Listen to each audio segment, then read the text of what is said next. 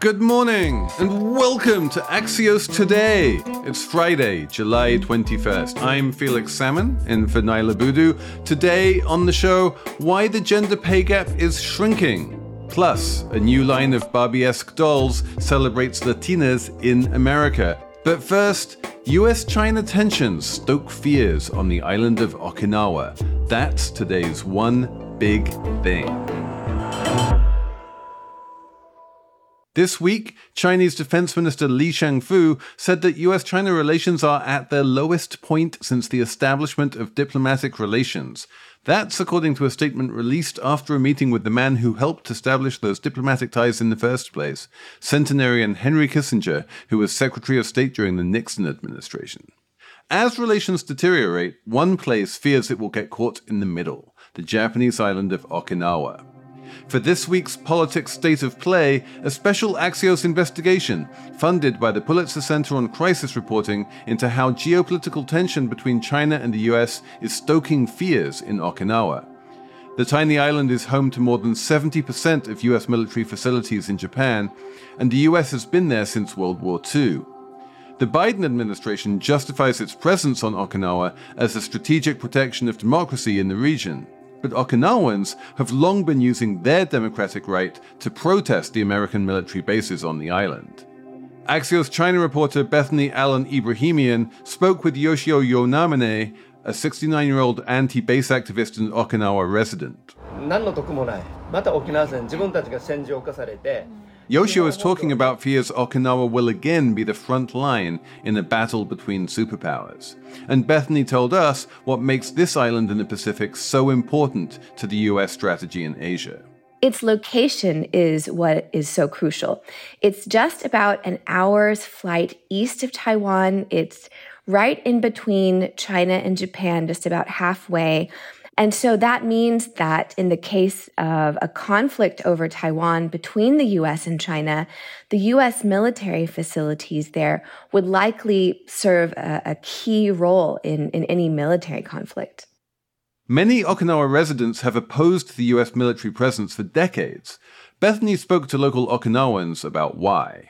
Since 1972, when the island returned to Japan's sovereignty and Okinawa residents had democratic rights, they have marched almost every year to protest the US bases and ask for them to be removed or closed or to have their presence uh, reduced. And many Okinawans consider themselves to be native Ryukyu. Ryukyu is the name of the independent kingdom that ruled uh, Okinawa until the 17th century when uh, a Japanese clan invaded. So that that plays into Okinawa's sense of not only being colonized in a sense, but also not having control over their own land U.S. military bases occupy 15% of the land on Okinawa. There have been violent assaults against Okinawan women by U.S. service members. There have been helicopter crashes. And now, with U.S. China tensions rising, many Okinawans are afraid that they're going to be caught in the middle of another violent conflict. For many Okinawans, the worst case scenario would be a US China conflict over Taiwan one of the very first things that would happen is that the Chinese military would very likely attack the US military facilities on Okinawa. And then Okinawans would once again be caught up in a, a conflict between great powers that they don't want and that they, you know, personally have nothing to do with. Now, we don't know if that's going to happen or not. The Chinese government under Xi Jinping has reiterated that they have the right to use the military option on Taiwan if they wish. And Xi Jinping has ordered the People's Liberation Army to be prepared or to be ready to attack Taiwan by 2027.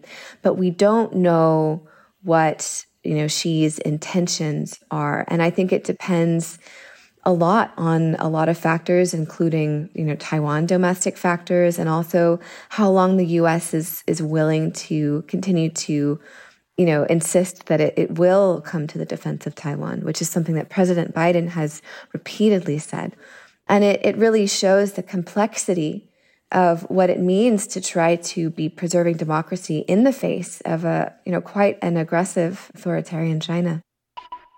That's Axios China's Bethany Allen Ebrahimian. In a moment, the wage gap for women is smaller than ever.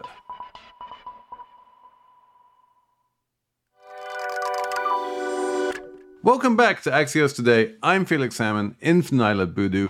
The gender pay gap is the narrowest it has ever been since the US government began collecting data in 1979. Full time working women now earn 15.5% less than their male counterparts. Axios Emily Peck is here with the big picture. Is this good news or bad news, Emily? It's good news, Felix. It's good news. Yeah, it's great news. It's, so 15.5% is still 15.5% too big, but it is as narrow as it's ever been. Why is it shrinking? Why is it shrinking? I think um, has a lot to do with the historically tight labor market we're currently experiencing in the United States, where there's a job for just about everyone. And a lot of the occupations that saw the highest wage growth recently were the lower paying jobs, which women do make up a majority of workers in those categories. So they're getting a lot of the wage gains. And I think another thing that's going on here is remote work. During the pandemic, people were freaking out and thinking a lot of women were going to have to leave the workforce. You might have heard the term shecession, Felix. I remember that. But it was false. Yeah. There was no she it was, session. didn't turn out. Courtney Brown, who wrote about this for Axios, talked to someone who actually called what's happening now a she boom. and I think part of the she boom has to do with remote work, that the higher wage earning women were able to stay attached to the workforce throughout the pandemic and beyond because they can work remotely, they can work from home, they can juggle more things. And I think that's given women the edge too here. What are the tailwinds here? What could bring that gap down in the future and how fast do you think it can realistically be hoped to, to shrink? Yeah, I mean, this is a gap that's been so persistent and really has barely budged in, I don't know, the past 10 years I've been looking at it. One thing maybe that could move it is for pay at the low end to go up even more. Say the United States were to raise the minimum wage or more minimum wages would go up around the country, you could see that gap narrow a bit more. And then more broadly, we just need more women to get more higher paying jobs, Felix. Emily Peck writes the fabulous daily Axios Markets newsletter, and if you don't read it already, please sign up. It's worth it. Thanks, Felix. The first ever all Latina doll line to be sold by major US retailers is soon to hit shelves, and it's 64 years since Barbie first hit shelves. Marina Franco of Axios Latino has why this new line matters. They're made by a small company called Purpose Toys. They are set to be uh, released in August for sale at retailers like Walmart, Amazon, and Target. And the intent was to have these four dolls called Liv, Lola, Juliana, and Dani. The creative team wanted them to represent sort of different Latino communities across the US. So one of them is from New York, another one is from Texas, one is from Florida, and one from California. They have different hair textures, different skin tones, and varying facial features instead of just looking sameish. It's actually kind of unbelievable that by 2023 we hadn't even had this yet, considering how long lines like the Barbie line have existed. I mean, we've had Gloria Estefan Barbie, which is cool. There's been a Frida Kahlo one, but those aren't necessarily something that maybe kids can play with the same way that they would with any other kind of doll. So having this specifically Latina doll available, what I heard actually from the creative team is that the aspiration is that having four to choose from with different stylings and different hair can make Latino kids that choose to play with dolls be able to sort of feel like they're the main character in their story as well. That's Axios Latino and Telemundo's Marina Franco. Axios Today is produced by Fonda Mwangi, Lydia McMullen Laird, and Robin Lin, along with senior sound engineer and producer Alex Sugiura.